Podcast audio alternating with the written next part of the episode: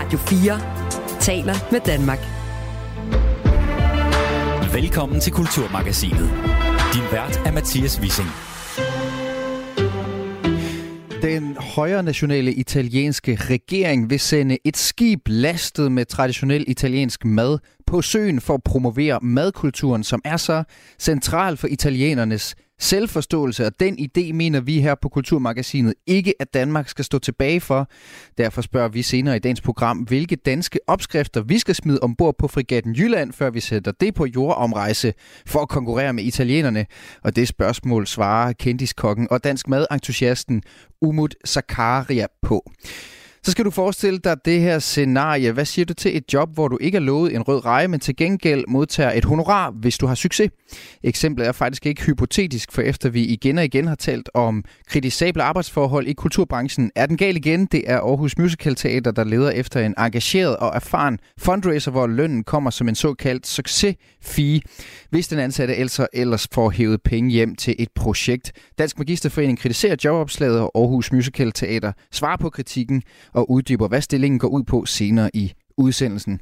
Hvor vi også stiller spørgsmålet, hvordan får man børn til at læse bøger? Det er nemlig hovedpinen for rigtig mange forældre. I sidste uge hørte vi fra anne Sofia Hermansen, der ikke var sky for at bestikke sin søn for at få læst klassikere. I dag skal vi høre om, at litteratur af de yngstes helte fra YouTube kan være en anden vej til læselysten. Det mener en ekspert, som jeg har med i dag, at du hører os fra Alfred på 8 år, som er enig. Altså, jeg vil sige, at det er mere spændende at høre en YouTubers bog, end at bare høre en normal bog, som der er blevet lavet. Ja, mere fra Alfred senere i programmet. Jeg hedder Mathias Wissing. Velkommen til Kulturmagasinet.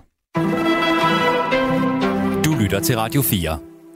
Stresssygemeldinger, klausulproppede kontrakter og korttidsansættelser. Vi har igen og igen talt om dårlige arbejdsvilkår i kulturbranchen her i programmet, og et nyt jobopslag på den online jobbank, der hedder Jobsinden, aktualiserer lige nu den debat.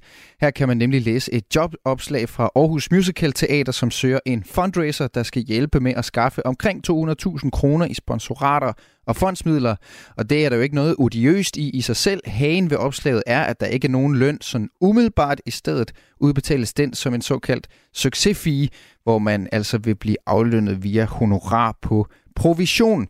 I opslaget står der, at du vil modtage 15% af de indsamlede fondsmidler, så fremt projektet bevilges. Jeg kan nu sige velkommen til dig, Peter Udengård, bestyrelsesleder hos Aarhus Musical Teater. Hej. Peter, hvorfor er det en god idé at aflønne folk på den her måde? Jamen altså, først og fremmest så vil jeg sige, at, at jeg er glad for, at øh, Dansk Magisterforening de sætter fokus på arbejdsforholdene øh, inden for kulturbranchen. Øh, og, og det er jo en, øh, en virkelig presset øh, branche, øh, og der er også behov for, at øh, man fra politisk hold øh, sætter fokus på at øh, få nogle øh, mere ordnede forhold. Øh, øh, hermed sagt øh, nogle bedre øh, øh, midler øh, mm. til branchen. Mm.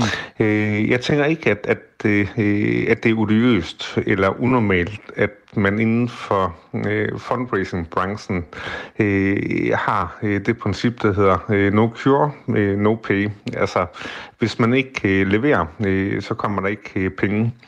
Øh, og det er jo egentlig også sådan, det foregår på det øh, private marked. Øh, forestil dig, øh, at man øh, ansætter en, øh, jamen så er det jo med udgangspunkt i, at øh, den pågældende jo gerne skal både øh, til en øh, egen løn ind, øh, men derudover også give et øh, proveny øh, til den virksomhed, som den pågældende er, hmm. øh, er ansat i.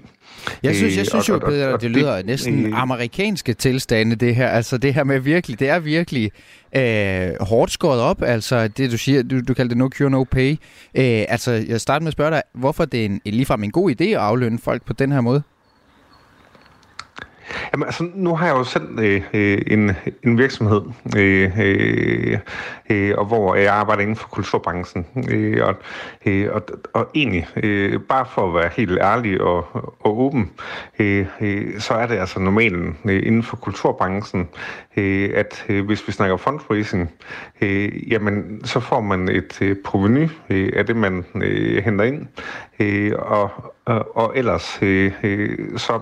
Øh, har man måske ikke den, øh, den bedste øh, forretningsmodel. Nej, men, men omvendt kan man sige, at det ikke er et, et hårdt i, i arbejdsvilkår, hvis jeg må afbryde dig en gang, Peter. Er det ikke et hårdt arbejdsvilkår? Altså, det, det, hvis, det var, hvis det var mig, der var ansat på de vilkår, så tror jeg, jeg var svært ved at kunne levere øh, så godt, som jeg egentlig havde potentiale for, hvis jeg nu hele tiden var nervøs for, om jeg nu... Altså, man arbejder man sidder jo lidt på nåle i, i, i sådan en stilling her. Øh, ja, det gør man da. Øh, og, og, og det er også derfor, at, at øh, jeg er rigtig glad for, at, at øh, både I øh, og Dansk Magisterforening tager diskussionen op. Øh, fordi at, at der er jo et problem i forhold til de arbejdsvilkår, der er generelt i kulturbranchen. Jeg er lidt ærgerlig over, at man bruger en lille frivillig arbejdende forening som eksempel på en problemstilling, som egentlig er generelt for hele kulturbranchen. Mm. Øh, og og øh, et af de problemer, der er, øh, og det, det er jo ikke kun i forhold til øh, øh, scenekunstområdet, men det er også i forhold til musikområdet. Øh, men hvis vi kigger på, øh, øh, altså, hvis du skal opbære en månedsløn på 30.000 som musiker, øh, så skal du have 1 million streams øh, på Spotify øh, på en måned. Mm. Øh, for 30.000, og, og det er jo eksklusiv pension og øh, feriepenge med videre jo.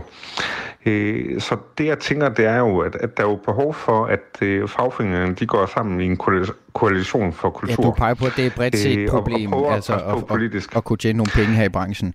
Øh, Peter, Jamen, du skal lige høre fra, øh. fra, fra Anders Dalsager, hedder han, for min kollega Lene Grønborg. Ja. Hun talte lige før udsendelsen med formanden for den gren af DM, der hedder Kultur og Medier. Han hedder Anders Dalsager, og det lød sådan her da jeg læste det her opslag, så øh, var det første, jeg tænkte, at det her det er virkelig en opera, som Aarhus øh, Musical Teater har, har leveret her.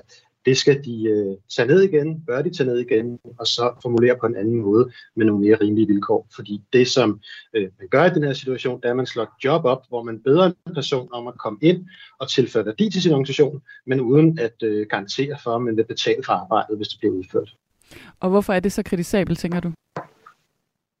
Det er der to grunde til. Øh, fordi, dels fordi, at den type fundraising, der bliver beskrevet her, det er slået op som et job, øh, hvor at øh, organisationen kræver bestemte stærke kompetencer og stærke netværk, øh, og også kræver, øh, at man påtager sig nogle øh, opgaver, der kræver en hel del arbejdstid, hvis det skal lykkes. Øh, og det er et, et arbejde, som man bør betales for, når man udfører det. Øh, og det gælder øh, alle mulige andre brancher, som det gælder kulturbranchen. Derudover så er det øh, også en ommer, fordi at øh, det er nødvendigt, at vi husker på, at vi i kulturbranchen øh, har brug for at til dagligt bruger folk med rigtig stærke kompetencer. Og øh, hvis vi skal fastholde de her kompetencer, hvis vi skal fastholde øh, dygtige mennesker i kulturbranchen, så vi kan få et mere levende kulturliv og få skabt endnu større bidrag til dansk økonomi, så skal vi ikke tilbyde den her slags øh, jobs, hvor at øh, man simpelthen ikke er garanteret at få en løn for det, man udfører. Og hvilken arbejdssituation tænker du, at et job som det her, det kan skabe for den person, som så kommer til at sidde i det? Hvis der er nogen, der tager det her job, så risikerer de at stå i en ret alvorlig økonomisk situation. Øh, for hvis det er sådan, at du udfører den her type arbejde, og udfører de her opgaver, der står i opslaget, som altså er noget, der vil kræve en hel del arbejdstid, øh, så kan du ikke få dagpenge øh, i den periode, hvor du har udført arbejdet, fordi du må ikke få, få dagpenge og understøttelse samtidig med, at du udfører egentlig erhvervsarbejde. Men du risikerer også, når du har udført arbejdet, at hvis de her fondsansøgninger så ikke går igennem, så får du heller ingen betaling overhovedet, og dermed kan du stå i en situation, hvor du har et enormt hul i økonomien. Og det er jo uacceptabelt, øh, både for dig og mig, og for alle andre at stå i sådan en situation. Og det vil da også gælde den, der, der tager jobbet her. Ja, det her stillingsopslag er uacceptabelt. Uacceptabelt, sagde han, Anders Dalsager, formand der for, øh, for DM Kultur og Medier. Peter Udengård, du er bestyrelsesleder hos Aarhus Musical Teater. Hvad, hvad er din reaktion på det, Anders han siger her? Jamen egentlig bare øh, øh, lyttende øh, øh, og øh, reflekterende. Øh, men, men jeg tror, noget af det, der er vigtigt at øh, øh slå fast, øh, det er jo, at den her problemstilling, som øh, øh, der bliver op her, øh, det er jo en generel problemstilling inden for øh, kulturbranchen. Øh, og, og, og der vil jeg også opfordre øh, øh DM øh, og øh, de øvrige fagforeninger øh, til at løfte den dagsorden op. Øh, fordi det er et øh, generelt problem, at der ikke er særlig mange penge inden for kulturbranchen. Mm. Øh, så bliver der så spurgt øh, specifikt ind til, øh, til jobopslaget og en, øh, en kritik heraf. Øh, og, og, og der må jeg bare sige, jamen, at øh, øh, nu har jeg selv en, øh, en selvstændig virksomhed, øh, og har arbejdet øh, under de vilkår, som egentlig også er beskrevet i, i, i det der jobopslag, som, øh, som der ligger øh, for øh, Aarhus Musikteaters side. Øh, og, og, og, og det er ikke atypisk. Altså, øh, men synes du selv, det er sådan en øh, optimal det model? Større... Nu siger du, det er atypisk, men, men, men det er vel ikke optimalt, altså, at stillingen er indrettet på den måde i det hele taget? Øh, nej, det er det ikke, men, men øh, det, det der øh, præcis er min pointe, det er, at øh, det er derfor, vi er glade for, at øh, DM er gået ind i, øh, i scenen. Øh, det er, at øh, vi har jo generelt problem inden for mm. kulturbranchen, ja. øh, og hvor at jeg også kan med opfordre øh, fagforeningerne til at løfte den op på et mm. højere niveau øh, og diskutere det øh, politisk. Og vi vil øh, nemlig øh, også gerne for. løfte det op på et højere niveau. Det har vi også forsøgt her med Anders Dahlsager, for som du også peger på, Peter Udengård, øh, bestyrelsesleder hos Aarhus Musical Teater. I er jo et lille eksempel på øh, noget større her. I en lille forening med begrænset økonomi, I vil jo selvfølgelig også bare gerne overleve. Vi taler jo, som du siger, om en generelt presset kulturbranche. Først kom corona, så kom hele det økonomiske pres, pres som, som alle kulturinstitutioner står i nu med energikrisen, der stadig kramper lidt, billetsalget generelt går mm. ned. Det er ikke en branche, der nogensinde har været sådan Øh, det har aldrig rigtig været øh, landet for mælk og honning. Øh, det er ikke det, det letteste landskab at være kulturinstitution i. Så vi spurgte øh, Anders Dahlsager, øh, formand der for DM Kultur og Medier, om man ikke godt kan forstå, at man også i kulturlivet, måske navnlig i kulturlivet, må tænke kreativt for at få enderne til at mødes. Øh, det er et lille bånd øh, med, med min kollega her, Lene Grønborg. Det var lige fire minutter, Peter, så bliv, bliv hængende på, øh, på kanalen her. Det er det rigtigt, at der er dele af kulturbranchen, som øh, kan opleve, at man er presset, men det er jo ingen undskyldning for øh, at øh, begynde at øh, presse øh, de ansatte, man søger efter, øh, så hårdt, som man gør her. Øh, det man må gøre, når man gerne vil øh, have folk ind i egentlige stillinger, hvor de skal udføre bestemte opgaver, man har defineret for forhånd, som man gør i det her jobopslag for musicalteatret, og hvor man også øh, kræver øh, en, en væsentlig erfaring og et stort netværk, det er, at man må garantere en, øh, et honorar eller levere en ansættelse, hvor folk får en løn, og så må man jo så se, om man på sigt kan skaffe de penge ind, der kan, kan understøtte øh, hvad hedder det, øh, en løn eller et honorar øh, på længere sigt. Men i første omgang, så må musicalteatret altså sige, at hvis de vil have den her, de her kompetencer, og hvis de vil have den store arbejdsindsats, som der lægges op, i, op til her, så må de altså også øh, garantere en, en betaling på forhånd. Øh, det er sådan, at øh, fordi at en øh, organisation som musicalteatret oplever, at den er i en risikofyldt situation, så kan man ikke bare overføre hele risikoen til sine ansatte og så sige, så må I gå flere måneder uden penge, hvis vi ikke får noget hjem i vores organisation. Så må man øh, deles øh, om risikoen, og det kan man jo for eksempel gøre ved at garantere et honorar for, eller en, en, øh, nogle månedslønninger for det arbejde, der kræves her. Og så må man så se på sigt, om, øh, om det er muligt at, øh, at videreføre en ansættelse eller en tilknytning. I stillingsopslaget der står der, øh, at du vil modtage 15% af de indsamlede fondsmidler, så frem projektet bevilles. Vi forventes, at der skal indsamles omkring 200.000 kroner i sponsorater og fondsmidler. Øh, jobopslaget det nævner jo sådan set ikke nogen specifik arbejdstid, men i princippet kan man vel egentlig vel gå derfra med 30.000 kroner øh, på lommen øh, på en måske kort arbejdstid. Vil du øh, vurdere, at det er en god løn, øh, jævnfør branchen? jeg er ret sikker på, at man ikke trækker den løn hjem bare på en uge, øh, hvis man vælger at skrive ansøgninger af en kval- den kvalitet, der kommer, hvis man kun bruger så lidt tid på det. Øh, så risikerer man jo at bruge, øh, bruge hvad hedder det, arbejdstid og energi på noget, der faktisk ikke giver betaling på, på sigt. Jeg undrer mig så også over, at øh, der ikke er beskrevet øh, en eller anden form for øh, anslag over, hvor lang arbejdstid, som musicalteateret mener, at øh, det vil kræve. Øh, der synes jeg også, de som øh, organisation, der ønsker at få en ind i en, øh, en tilflytning eller en ansættelse, har en forpligtelse til at gøre sig nogle overvejelser om, hvor lang tid vil det egentlig tage det her. Vi har set flere eksempler på dårligt arbejdsmiljø i kulturbranchen i den seneste tid. Øh, senest har det været hos blandt andet Museum Sydøst-Danmark og Musikkens Hus i Aalborg. Øh, Anders Dahl er formand for DM Kultur og Medier. Hvilken tendens ser du, at det her stillingsopslag det skriver sig ind i? Når det gælder det dårlige arbejdsmiljø, vi ser øh, mange steder i kulturbranchen, ikke alle steder i kulturbranchen, men mange steder i kulturbranchen, øh, så øh, skyldes det blandt andet, at øh, vi har et problem med øh, helt løse og usikre ansættelser. Fordi øh, de her meget løse øh, ansættelser, i det her tilfælde så løse ansættelser, man ikke engang garanteret en løn, øh, det gør, at folk kan være øh, bange for at øh, påtale, hvis de bliver behandlet dårligt, eller hvis arbejdsmiljøet ikke er, som det skal være, fordi de så kan frygte, at de ikke kan få de næste opgaver og derigennem så ser jeg også øh, en fremtid for kulturbranchen, hvor man kan skabe et bedre arbejdsmiljø, ved også på sigt at skabe en tættere tilknytning øh, for øh, dem, der arbejder med, med kultur, til deres arbejdsgivere, øh, længerevarende ansættelser, øh, nærmere tilknytning og selvfølgelig i første omgang, øh, som noget helt basalt, at folk er garanteret en betaling for deres arbejde. Du nævner her en ting, der kan skabe dårlige øh, arbejdsforhold i kulturbranchen, men hvilke andre generelle vilkår er det, som du ser, der ofte skaber det her dårlige arbejdsmiljø?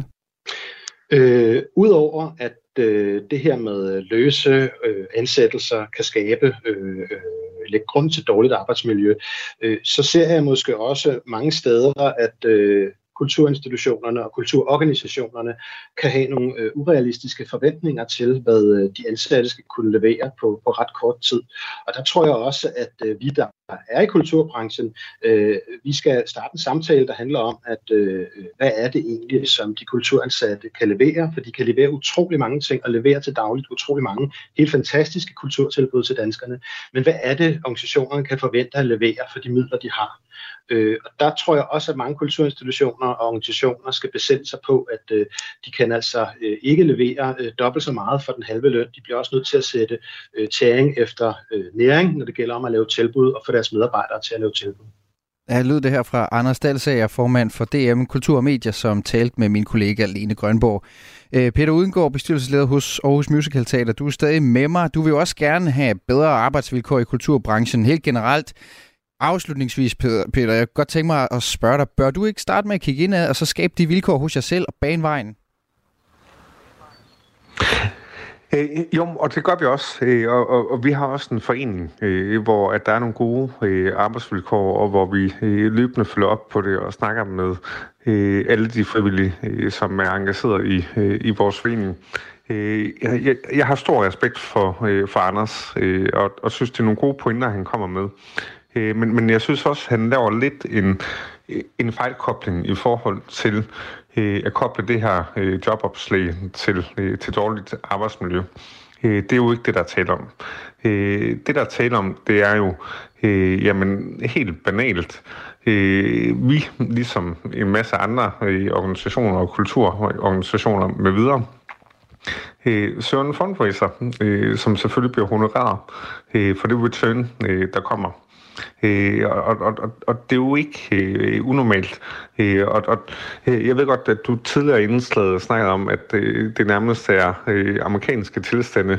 Øh, og det er jo heller ikke tilfældet. Det, der er tilfældet, det er jo bare, øh, at det er jo den måde, som øh, arbejdsmarkedet det øh, egentlig øh, fungerer på. Mm. Øh, og, og, og det, der er min opfordring, det er jo øh, at sige til fagforeningerne, øh, både øh, Dansk Musikerforbund og DM med, med videre, øh, I bliver nødt til at løfte den her dagsorden højere op. Øh, vi, der ligger og laver arbejdet, altså øh, det er jo frivilligt arbejde, vi ligger. Øh, vi har brug for jeres støtte til øh, at få politikere til øh, at lytte med og hermed, og understøtte. Hermed den vi... givet videre, Peter, for jeg bliver nødt til at ringe yes, af med dig, men du skal det. have tak, fordi du var med. Altså Peter Udengård, bestyrelsesleder hos Aarhus Musical Teater. Du lytter til Kulturmagasinet på Radio 4. Vi skal nemlig snakke om, at der ikke er mange ting, der binder et folk sammen som den nationale madkultur, og der er ikke mange steder i verden, de er mere bevidste om det end i Italien. Det har de nemlig fattet i landets højre nationale regering, og derfor så har de nu fået den idé at sende et flådefartøj fra 1930'erne opkaldt efter Americo Vespucci ud på en to et halvt år, års lang rejse i et forsøg på at promovere den madkultur, som er så central i den italienske identitet. Skibet er nemlig lavet med de italienske traditionelle råvarer og opskrifter, og det kan da godt være, at italienerne de kan sende et skib med cacio e pepe, mozzarella, tiramisu og pasta alfredo på jordomrejse, men ideen fik os her på Kulturmagasinet til at lege med tanken om at lappe lidt på frigatten Jylland, sætte det gode skib i søen, spækket med ægte dansk madkultur, og så ellers ud og sejle om kap med italienerne. Så er spørgsmålet selvfølgelig, hvad vi i så fald skulle proppe den med. Det taler med Umut Zakaria om, om lidt, men først skal vi lige slå fast, hvordan øh, den italienske madkultur egentlig er strikket sammen. Den har min øh, kollega Søren Berggren Toft nemlig talt om med Eva Ravnbøl. Hun er TV2's korrespondent i Italien. Hun har boet i Rom i mere end tre årtier, og så udgav hun sidste år bogen, er, bogen Gud er italiener. Men det er næsten deres alt overskyggende interesse her i livet. Det er, hvad de spiser, og hvornår de spiser det, og med hvem de spiser. Og selvfølgelig præcis, hvad de spiser, og hvad det er for noget mad, de har allerstørst øh, kærlighed til. Altså italienere forbinder meget mad med minder, og der skal dufte i huset, ligesom deres bedstemor, deres nonna lavede en bestemt pastasauce, eller deres mor lavede lasagne. Øh, og derfor bliver de også ved med at spise meget traditionel mad, de fleste unge italienere også, selvom de selvfølgelig også en gang imellem spiser en burger eller noget sushi, så er altså ægte madkærlighed, det er forbundet med det, man har fået hjemmefra. Hvis man skal knytte et par ord til regeringen i Italien lige nu, så kan man øh, vist roligt sige, at det er en regering, som ligger ude på den konservative højrefløj. Jeg vil gerne lige prøve at spille et klip, fra dig, øh, klip for dig fra den seneste valgkamp, hvor øh, Giorgia Meloni fra partiet Italiens Brødre, det er hende, som i dag er premierminister, hun sagde sådan her. Io sono Giorgia, sono una donna, sono una madre, sono italiana, sono cristiana, non me lo toglierete! Non me lo toglierete! Jeg er en kvinde, jeg er mor, mm-hmm. jeg er italiener, jeg er kristen, og det kan du ikke tage fra mig. Øh, og det er altså en måde at sige, at man står benhårdt på de klassiske konservative værdier. Og ind i det her trækker de nu også øh, den italienske madkultur. Hvordan bruger den her regering italienernes kærlighed til deres egen madkultur til at fremme deres øh, politiske dagsordner? De gør det klogt, også fordi lige præcis på det her punkt, der rammer de jo mange flere end bare deres egne vælgere. Fordi alle italienere har jo et øh, blødt punkt lige på det her område, fordi de er så interesserede i mad, og fordi de elsker deres madkultur og deres traditioner så højt. Øhm, de bruger det meget aktivt. Faktisk var det vælgermøde, jeg var til med hende lige inden valget i september. Det var i Caserta, som er en by, der er meget berømt for deres mozzarella, nede i nærheden af Napoli. Og der, øh, der i tale satte hun det meget tydeligt flere gange. Hun talte til de her, der stod og hudede på den centrale piazza, og sagde, I elsker jeres mozzarella, og I producerer verdens bedste mozzarella, og den skal simpelthen promoveres i hele verden, og den skal laves på, altså efter alle kunstens regler, og det er kun italienere, der skal lave den. Det er for eksempel noget, det den her regering har slået på, at alle de her traditionelle produkter, som Italien jo er berømt for i hele verden, som parmaskinke og parmesan og mozzarella og pizza og pasta osv., det skal produceres af italienere. Men hvorom alting er, så er det i hvert fald noget, øh, som er meget øh, vigtigt for italienernes identitet, og derfor er det også meget klogt at spille på det med, øh, med maden. Og den her øh, politiske strategi med at, at tale direkte ned i den italienske folkesjæl ved at tale gennem maden, tror du, øh, tror du den virker, eller bliver det for tykt? jeg tror lige på det her punkt, der kan det næsten ikke blive for tykt. jeg, øh, jeg er ret sikker på, at øh, her rammer de plet øh, ved at, øh, at skrue op for øh, den nationale stolthed lige præcis på det her punkt. Og det var altså Eva Ravnbøl, TV2's korrespondent i Italien, der sagde sådan til min kollega Søren Berggren Toft. Og nu kan jeg sige velkommen til dig, Umut Zakaria. Velkommen til Kulturmagasinet. Jo, tak. Jo, tak. Du kom til øh, Danmark fra Tyrkiet som ung teenager, men ikke desto mindre, så har du gjort ja. en karriere ud af at dyrke hele den her traditionelle danske madkultur.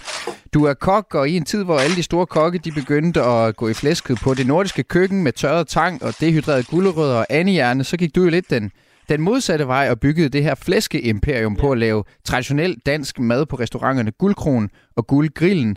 Og vi skal jo øh, finde ud af, hvilken mad vi skal sende ud i verden for at promovere den sande danske folkesjæl. Men lad mig lige høre først, hvad er egentlig ægte dansk madkultur set med dine øjne? Altså den ægte madkultur, den kan man ligesom dele op i to. Vi har den, der hedder efter krigen, og den, der hedder før. Den efter krigen, det er der, hvor vi bliver lidt rigere, og hvor vi ligesom har nogle øh, velhævende familier i Danmark, der henter inspiration ud fra den store verden, og denner det, vi kalder for dansk køkken i dag. Den, der er inden krigen, inden øh, første og verdenskrigerne, den er sådan meget, øh, hvad kan man sige, den er meget lammet af, hvad der ligger lige ude i baghaven, og rigtig meget tørret øh, øh, indmad og tørt brød, der er rørt med et øl, og mm. den er sådan lidt mere fattigt på den helt fattige måde. Ikke? Hvis du skal sætte et par sådan så, opskrifter så, på de to, øh, de to dele af madkulturen, hvad kunne det så være?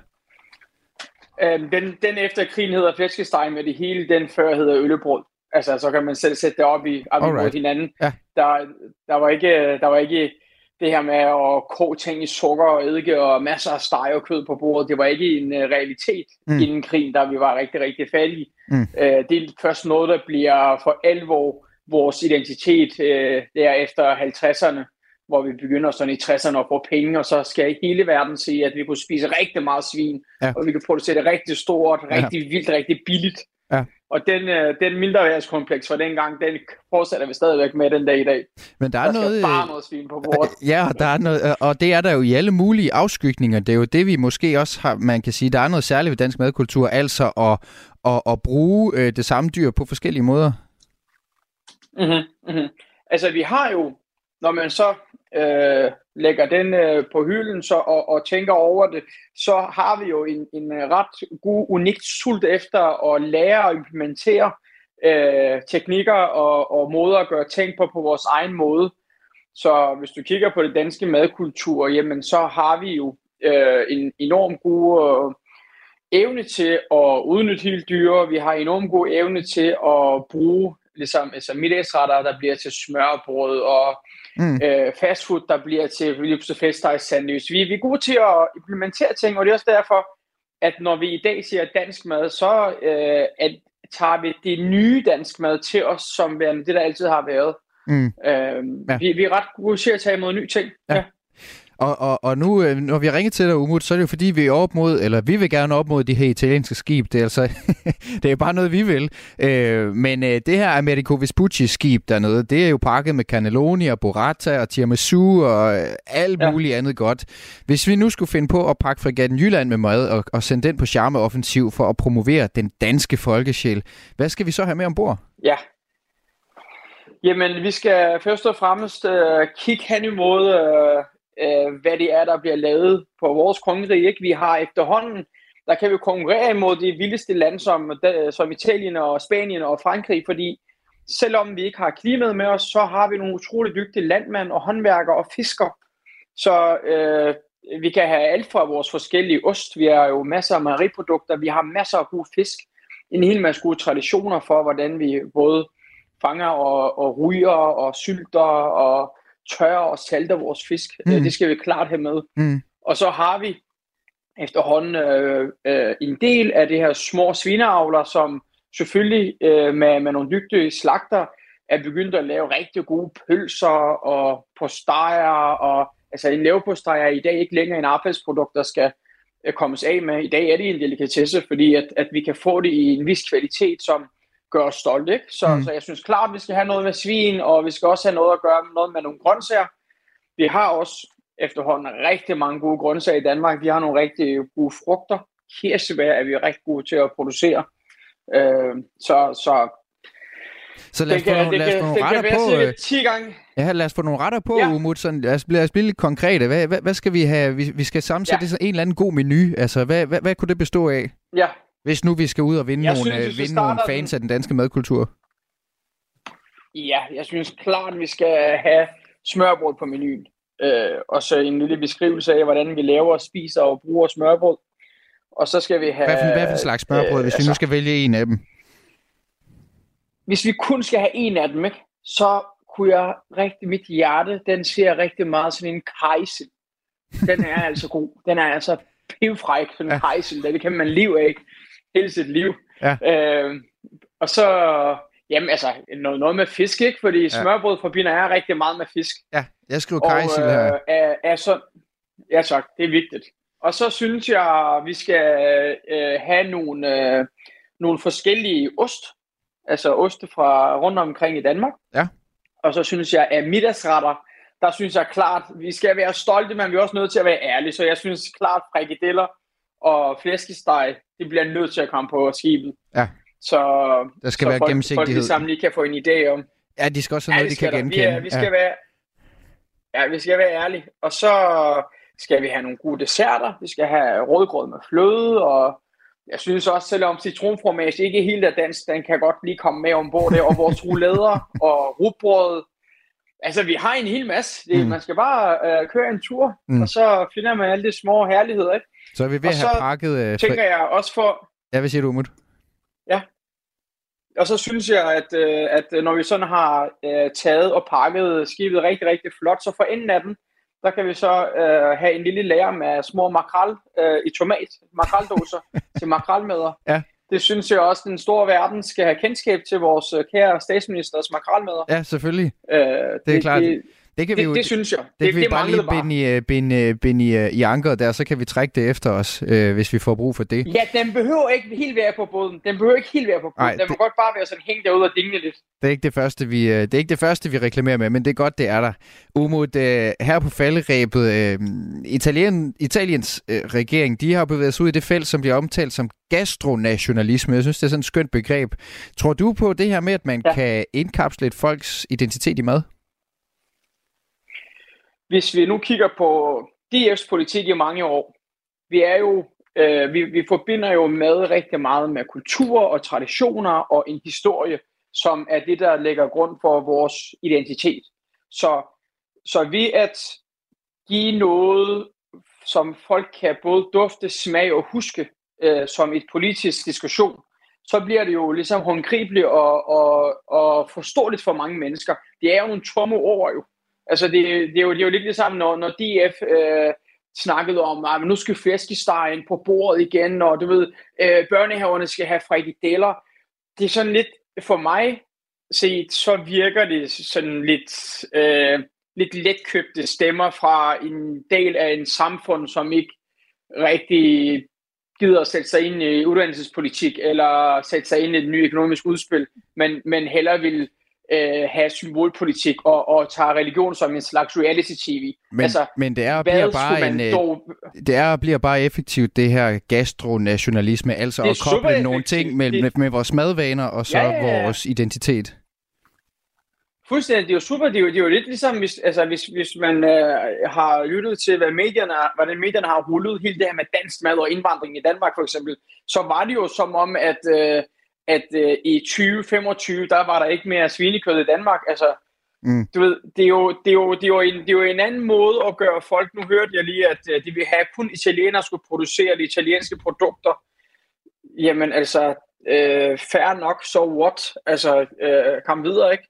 Det bliver jo, jeg føler sådan, det bliver meget symbolpolitik, men selvfølgelig virker det, fordi det er let og håndgribeligt, altså det er let og håndgribeligt for en, der ikke gider sætte sig ind i politik, og sige, selvfølgelig skal vi da bevare, jeg er tyrker, jeg vil da også godt gå ud og stemme på en parti, der siger, at vi skal bevare remoulade og sådan en spejpølse, det smager jo godt, mm. det vil jeg da gerne blive ved med at have. Der er i hvert fald, Det er der er i hvert fald mange følelser i spil, øh, når det kommer til vores madvaner. Umut Zakaria, kok Det og traditionel dansk madentusiast. Tusind tak, fordi du var med i Kulturmagasinet.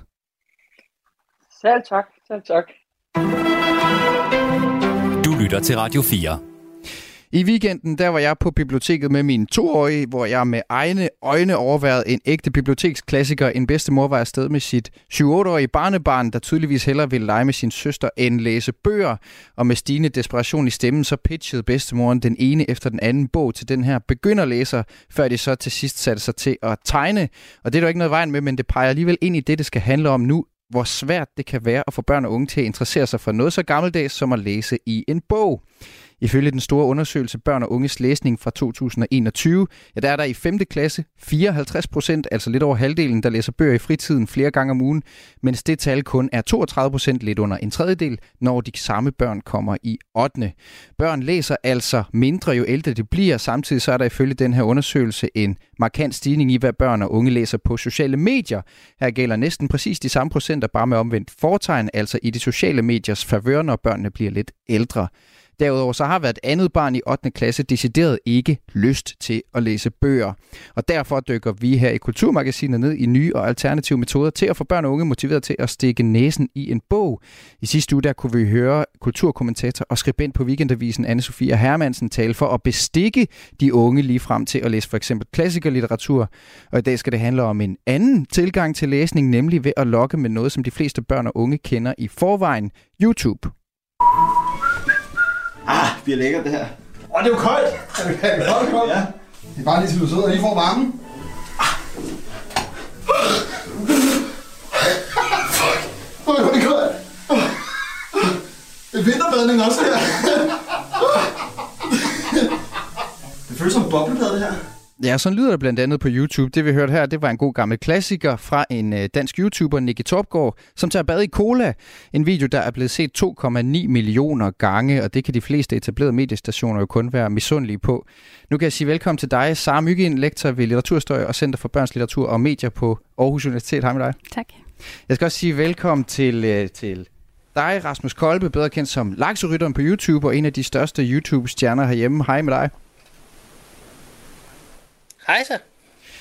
På YouTube, der lyder du blandt andet sådan her, hvis ikke lige man er faldet over hey, dig derinde. YouTube, det er Lakse. Jeg har fundet en hel masse fantastiske tegnevideoer inde på TikTok, og dem skal vi gøre efter i dag. Lad os bare komme i gang. Den første video, den kommer her. Der bliver revet nogle fedtfarver på et rivjern. Riv, riv, riv, riv, riv, riv, riv. Bagpapir.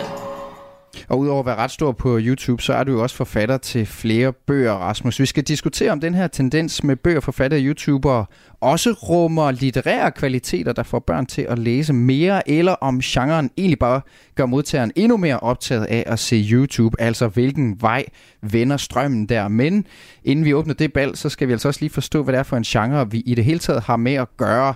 Rasmus Kolbe, du er blandt andet kendt for at lave en masse kreative tegnevideoer på YouTube, hvor du øh, har lidt under 100.000 abonnenter og går under navnet, som sagt, Lakserytteren. Du har også en, en webshop, hvor du sælger sådan noget som sokker, penalhus og dine egne bøger.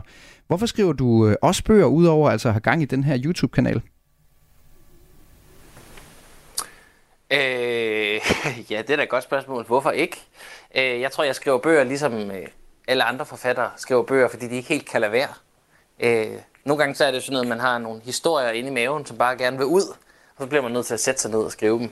Mm. Det er også tilfældet for, for mig. Hvad er det for nogle bøger, du skriver så?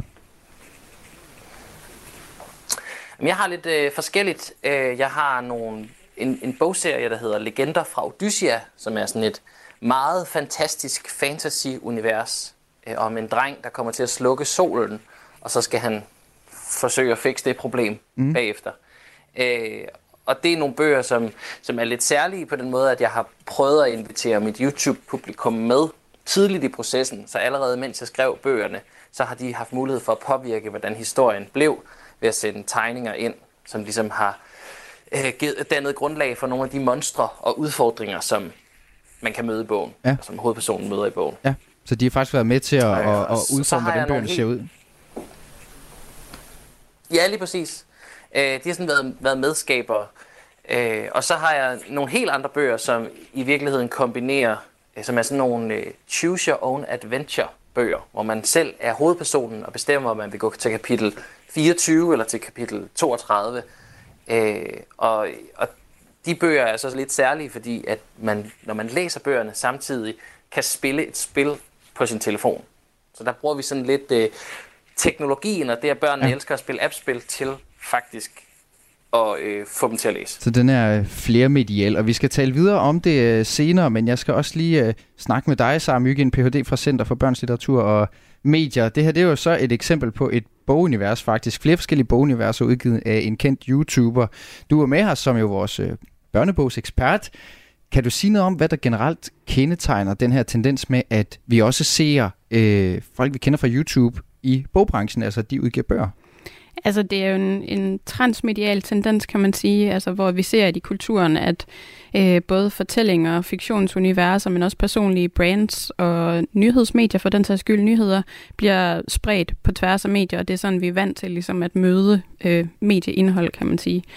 Øh, hvis vi så kigger specifikt på den her tendens til, at det er YouTubere, der på en eller anden måde øh, ligesom bevæger sig ud i at udgive øh, trygte bøger, så er der nogle forskellige tendenser. Altså der vi kan både møde øh, øh, YouTuber-biografier, som handler om de her øh, berømte YouTubere og læse om deres liv. Mm. Øh, så er der øh, øh, bøger, ligesom øh, som dem øh, lakserytteren snakker om her, altså hvor han er forfatteren bag et fiktionsunivers, et, et fantasy-univers. Øh, og så er der en, en anden meget stærk tendens, hvor det er øh, hvad skal man sige, er skønlitterære, almindelige i gåsøjne skønlitterære forfattere, som teamer op med YouTubere på forskellige måder, øh, og hvor YouTuberne eller YouTubernes univers på en eller anden måde bliver fiktionaliseret og indgår i mm. det, vi kunne kalde skønlitterære mm. serier som regel. Så man slår vel også lidt klon i en brugergruppe, øh, som eksisterer i forvejen, altså lave nogle brugere der? Ja, det kan man sige.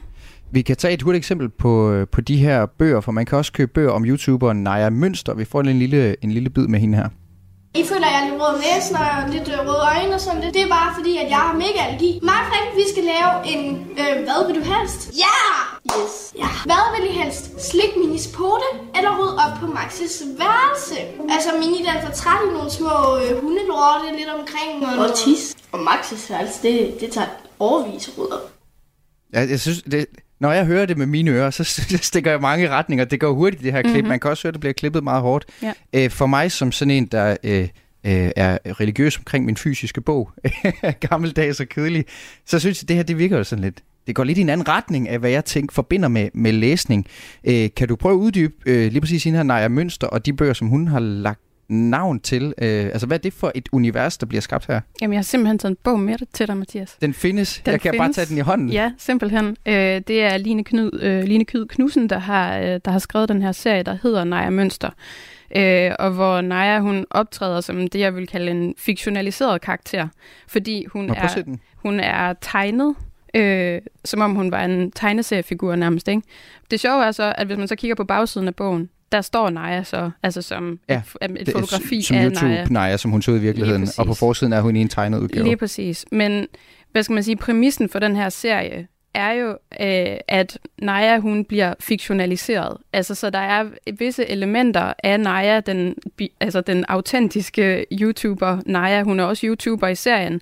Men det er klart, at denne her serie udfolder, eller den specifikke bog, du står med i hånden der, den udfolder et plot, altså et litterært plot. Ja. Der er også brugt litterære, hvad skal man sige, greb, fortællegreb, som metaforer og øh, indvendige øh, tale osv. Altså hun, hun, er, hun er en jeg-fortæller i den her bog, og der er visse ting, man som jeg fortæller, altså når man læser en jeg-fortællingshistorie, altså en første persons fortælling, så kommer du også ind i hovedet på personen på en måde, du ikke gør, når du møder ja. en person på en video, for eksempel. Ja, så de, de bruger de der ting, vi godt kan lide fra litteraturen også, men bygger det ovenpå et miljø, som altså eksisterer i forvejen, som børnene kender. Ja, og så er der en særlig tone, det kan du nok også høre, det der du siger med, at nej, hun er lidt hurtig og sådan noget. Mm. Altså, der er en, en særlig humor og en særlig tone, som er kendetegnet for Naja Mønsters YouTube-univers, som også går igen i bøgerne, og som jeg faktisk synes er, er ramt øh, meget præcis på en eller anden måde. Mm. Mm. Øh, det er en populær genre, vi diskuterer her i dag, når vi snakker om at få børn og, og unge til at læse, de yngste til at læse. Forlaget Carlsen, som også står bag den her bog, som, som du lige rakte mig om, Naja Mønster, øh, de siger til Kulturmagasinet, at den her serie, den har ligget på ugens top 10 lister over bestsellers i stort set al den tid bøgerne er, er udkommet i, i den her kategori. Altså Tegn med Lakse 2 med, med dig, Rasmus Kolbe. Det ligger også godt til på Saxos liste over de mest solgte børnebøger. Og, øh, også de her øh, bøger fra det magiske univers, Odyssea, som du nævnte, øh, nævnte før. Øh, hvis vi nu hopper et skridt videre i vores snak, så har jeg taget emnet op i dag, fordi jeg gerne vil tale om, hvorvidt der også er litterær kvalitet i den her boggenre. Du har sat et par ord på det allerede, så. Øh, men jeg er stadigvæk interesseret i, om de her bøger skrevet i YouTube, og må egentlig få børn til at læse mere, eller, eller få dem til at se mere YouTube. Øh, Rasmus Kolbe, lakserytteren, hvad er dine øh, erfaringer med det her? Altså, hvilken vej vender pilen for dig? Peger den først og fremmest fra YouTube over litteraturen, eller fra litteraturen tilbage på YouTube?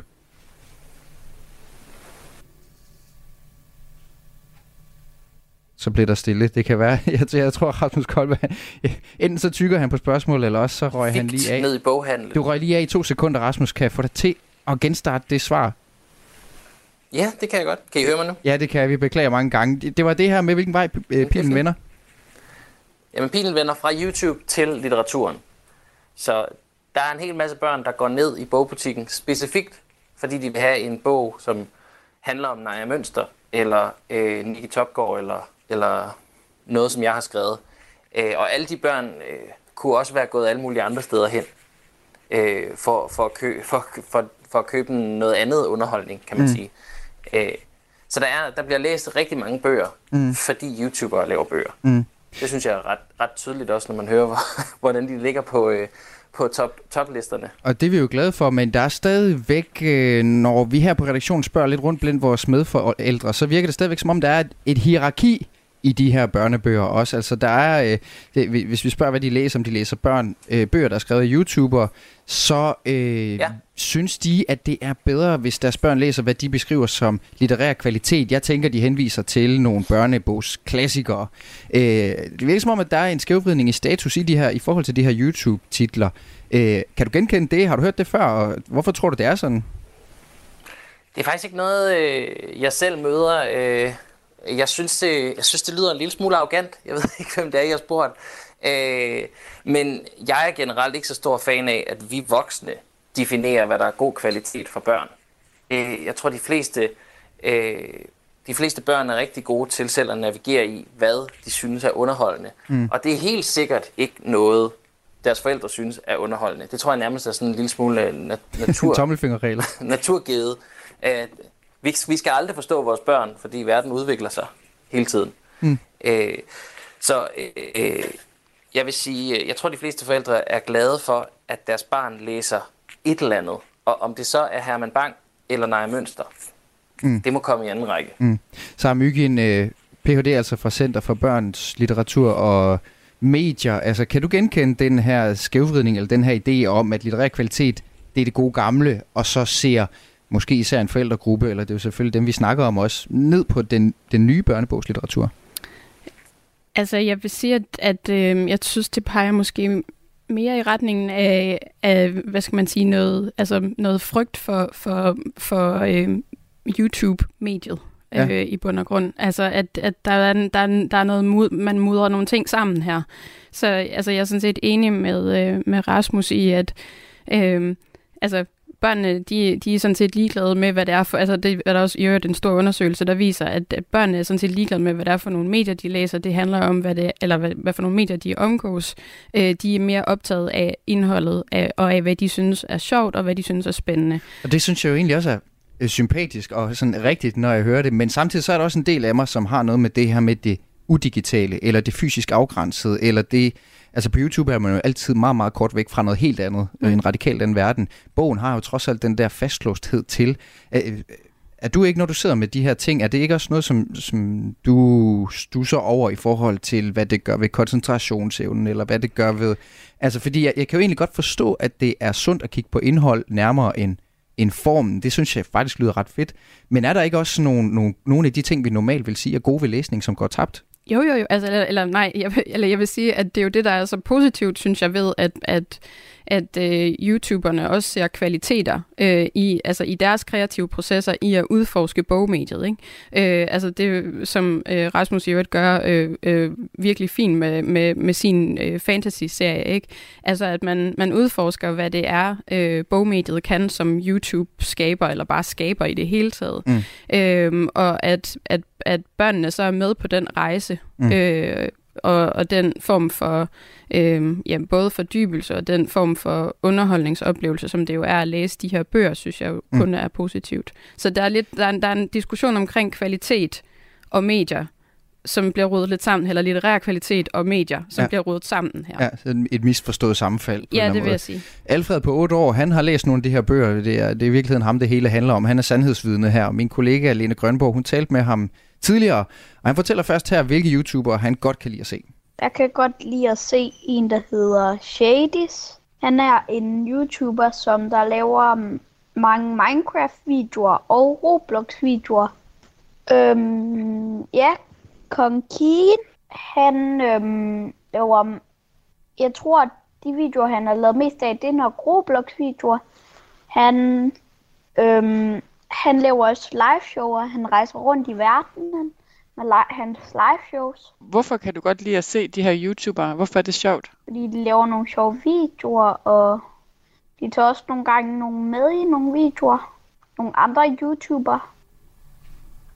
Ja, og det var altså øh, Alfred på 8 år, vi lige hørte her.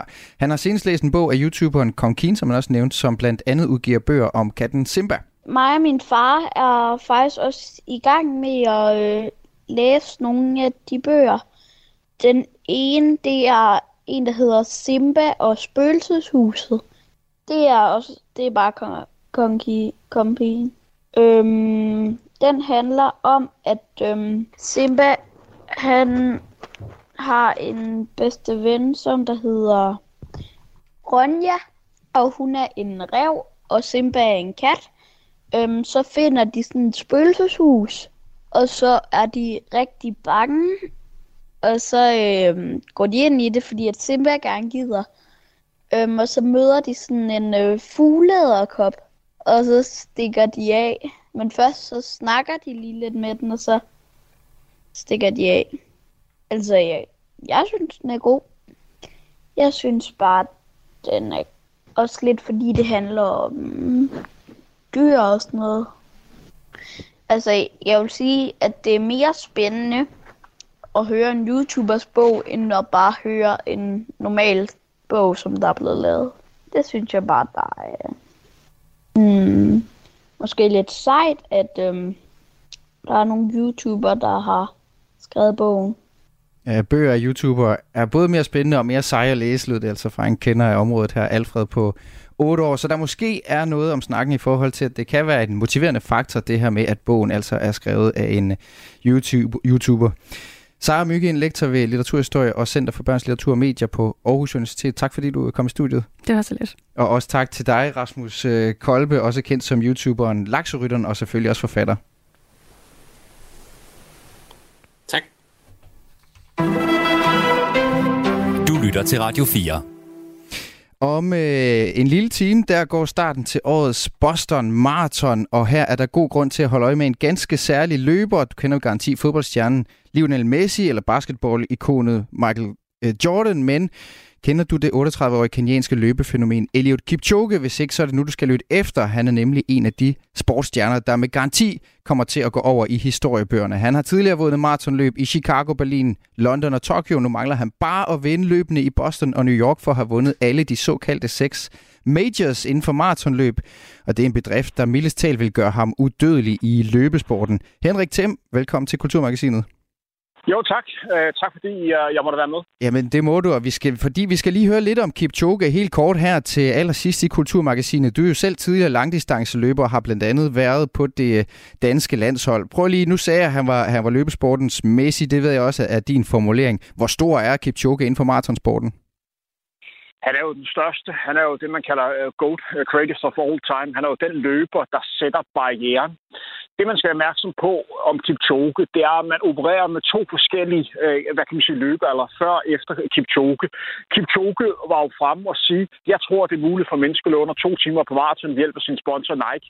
Det viste han i opstillet løb, at det var muligt for mennesker at komme under øh, de her to timers grænse, som man for øh, 6-7 år tilbage troede ikke kunne lade sig gøre. Mm. Han har løbet 1.59-41 og på den måde en inspiration til den hele næste løbeverden, mm. fordi han har vist, at det her kan lade sig gøre. Og vi snakker med let som fik sit første verdensmesterskab på banen tilbage i 2003, hvor han blev verdensmester 5.000 meter. Siden den dag har han været på toppen hver eneste år.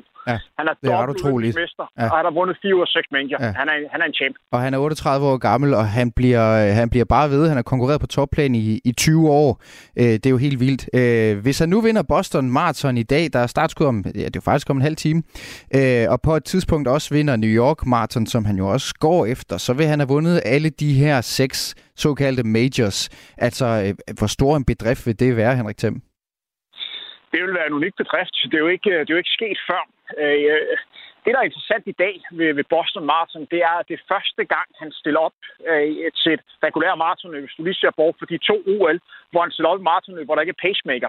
Fordi normalt, når han stiller op til maratonløb, så får han hjælp af sin pacemaker indtil 20-30 Altså en, der holder farten for der er ham. en, der holder farten Ja. hele vejen igennem. Her der er det mand mod mand, løber mod løber allerede fra starten af, og det gør, at det rent taktisk bliver et anderledes slags løb, og det er første gang, man ser Kipchoge løbe den slags løb.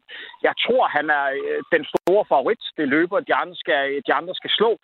Og hvis han lykkes med projektet, som jeg tror er meget sandsynligt, så øh, understreger han bare, at det her, det er, øh, altså, det er den største maratonløber gennem tiden. Skal du hjem og se med, Henrik Thiem? Jeg er på vej hen til noget, til noget arbejde nu her. Er også stor og snakke om løb, men når jeg kommer tilbage igen, så skal jeg Så se tænder du på fjerneren. Sådan. Det er godt. Tidligere langdistanceløber Henrik Thiem, tak fordi du er med i Kulturmagasinet. Det var så let. Som er slut for i dag. Det var tilrettelagt af Søren Poulsen, øh, Søren Børgentoft og Lene Grønborg Poulsen. I det sidste måltid på Radio 4 spiser Lærke Kløvedal et måltid mad med en kendt dansker. Jeg er fandme god, den her is. Har du mere? De taler om livet og døden, og sammen skriver de gæstens nekrolog. At være midt i en kærlighedsakt. Men det er sådan, jeg godt kunne tænke mig at dø. Lyt til det nyeste afsnit af Det Sidste Måltid, der hvor du lytter til podcast, eller allerede på onsdag i Radio 4's app. Men nu får du mig langt ud på dybt her. Radio 4 taler